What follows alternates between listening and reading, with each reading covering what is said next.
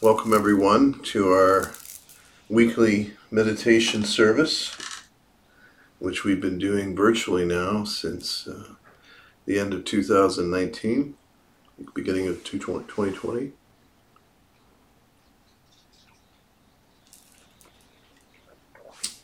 Hope everyone is doing well this evening. So, over the next few weeks, uh, we're going to see uh, me giving talks, and we're going to see some of our Oshos doing talks, and we're also going to have some of our priests in training, our Shusos, that are going to be offering some talks as well. So there'll be lots of good stuff coming your way. Uh, I'm going to f- work on uh, f- uh, four different subjects over the next few weeks that I speak when it's my turn. And uh, I'm going to cover um, uh, what I would say is a wisdom section. I'm going to cover what I would say is skillful action. I'm going to talk about our personal relationship with the true self, and then I'm going to talk about the actual practice path, which is a path of practice with ourselves and with others. So tonight, uh, are are going are going to talk about wisdom, and this wisdom response is uh, to a question that I often get from folks, and it's I've often said as a teacher, one of the things I go around doing is kind of disabusing people of incorrect views around the teachings of the Buddha. And this one is probably one of the central. So I'm going to start with my reading. My reading tonight is from Monty Python, and it's called Always Look on the Bright Side of Life. And uh, I'm reading the words directly, so pardon some of the, uh, the jargon. Life's a piece of shit when you look at it. Life's tough and death is a joke. It's true. Keep 'em laughing. Yo, it says, I'm sorry, let me start again. Life's a piece of shit when you look at it. Life's a laugh and death's a joke. It's true. You'll see it's all a show. Keep 'em laughing as you go. And just remember, the last laugh is on you. And always look on the bright side of life. Do do, do do do do do do. Always look on the bright side of life. so I think this song really kind of encapsulates, you know, like I said, one of the areas that people don't get quite correct. And that life's a piece of shit when you look at it. And they kind of equate that first line from the Monty Python song with the Buddha when he uh, is often wrongly declared to say, all life is suffering. So here it is, guys. The Buddha never said that. now, what the Buddha said or didn't said, I don't know. Didn't say, I don't know. But from the recordings that we have in our scriptures, the sutras, he never said this. And yet, this is a popular misunderstanding. So, what did he say? What did he say? Well, he didn't say that all life is suffering. I mean, think about it. That would be a bit absurd. Are you always suffering every moment of every day? Do you never have any laughter? Do you never have any moments of respite from the rough and tumbles of the world? Of course we do. Of course we do. No one spends every moment of their day suffering. And we have to ask ourselves to clarify what is suffering. So, what the Buddha was saying is that number one, he was saying life can be painful. It can be very painful both emotionally and physically. But suffering, and this is the important part, suffering is not the same as pain. Not in the Buddha's understanding, not in the teachings of the Dharma. For the Buddha, suffering is the resistance or the story we tell ourselves about the pain. Now, there is a famous saying in one of the sutras that basically goes like this, and I'm paraphrasing there are things I want in my life that I may never get.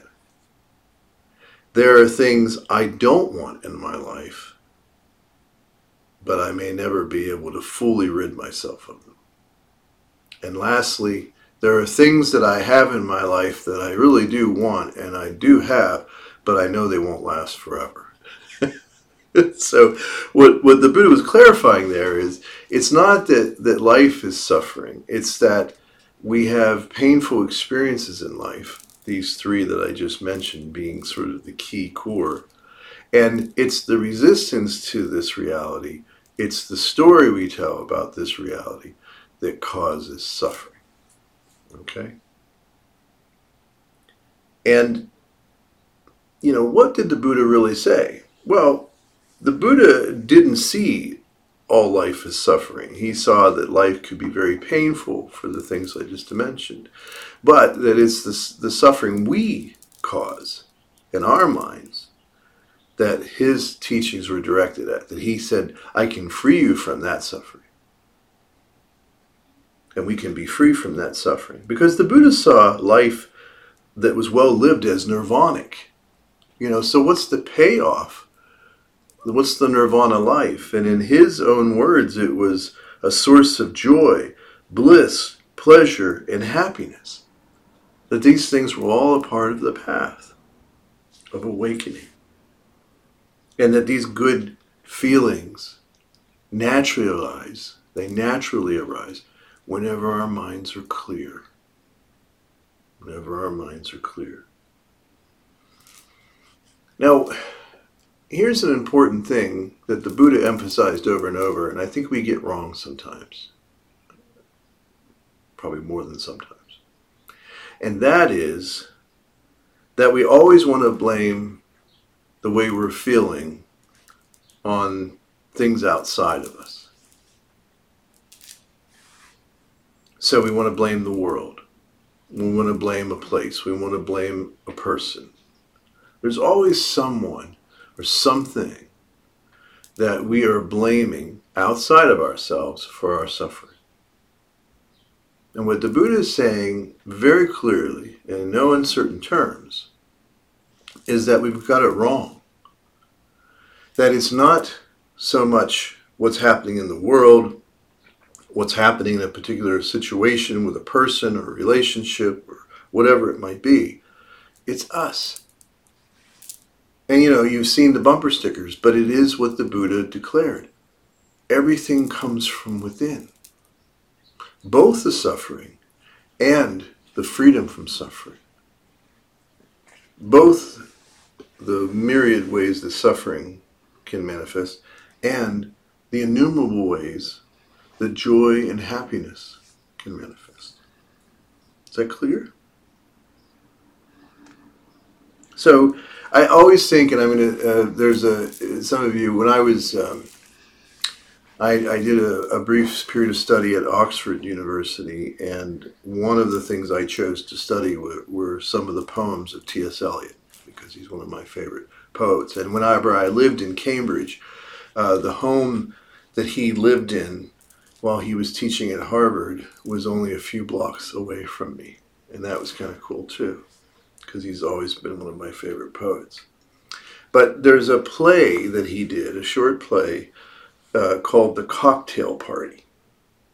Now, if you might recall there was a time when the cocktail party is what people did, you know, they still do, to get together, you know, at the end of a workday or in an event or in someone's apartment or someone's home. You know, it's a way for people to socialize. And there's a lot of really great uh, little vignettes that T.S. Eliot illustrates in this drama.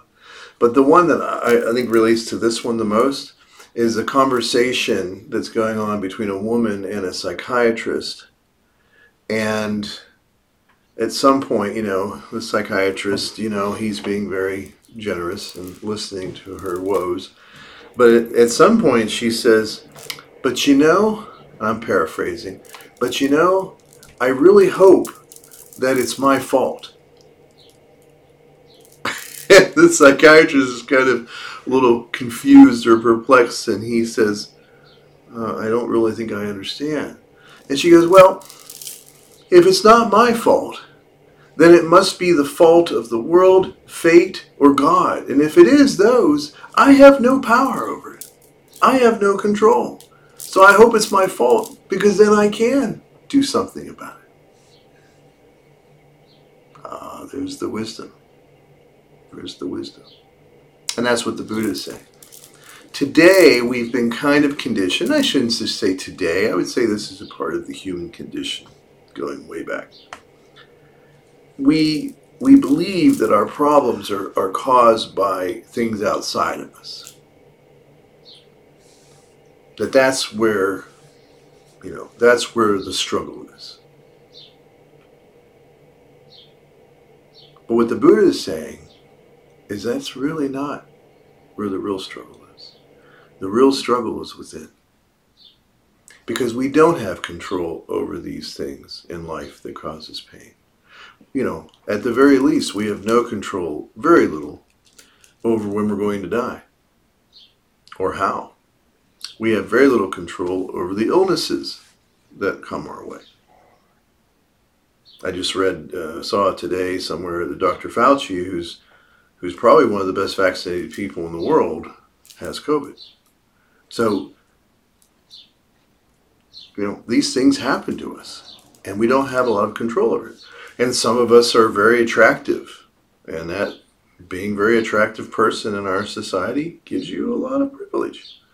Or maybe we happen to be very smart, or maybe we happen to be a great athlete, or maybe we happen, you know, on and on it goes, right? So there's all these things that we may have that others may not have. And those are the things we're blaming our problems on. You know, if I only had more money, if I had less money, if I if I only lived there, if I didn't live here. So what the Buddha is saying, just like the uh, the woman in T.S. Eliot's play, is that the good news is is from the Buddha's perspective, all suffering comes from within, not from without. Pain, sure, that comes, but it's the suffering that comes from within. So, lastly, what I want to say here are there any benefits to suffering? you know, um, when you look at the writings of Nietzsche, Nietzsche used the word suffering, and sometimes he would use it similar to the way the Buddha would, and other times he did not.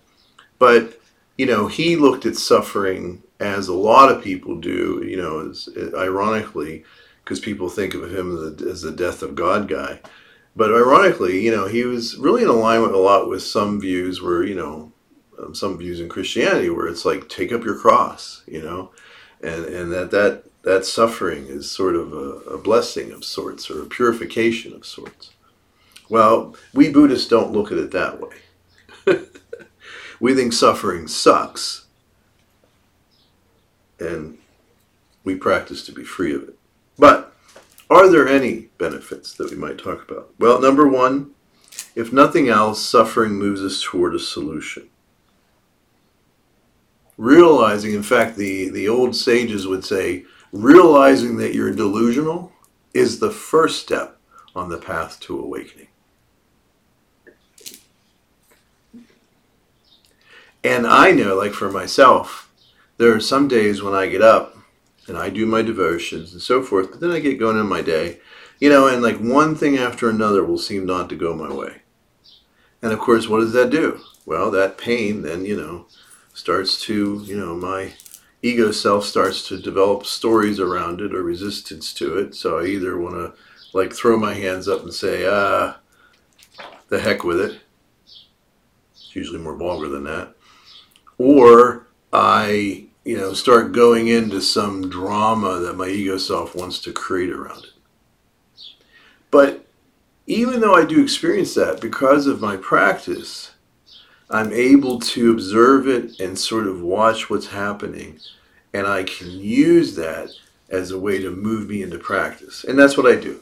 When I find that I'm off or I'm feeling that way, you know, I might sit with it for a little bit, I might observe it for a little bit, but then I really do try to move into a place, okay, how can I practice? What's going on inside of me? So it can be helpful that way.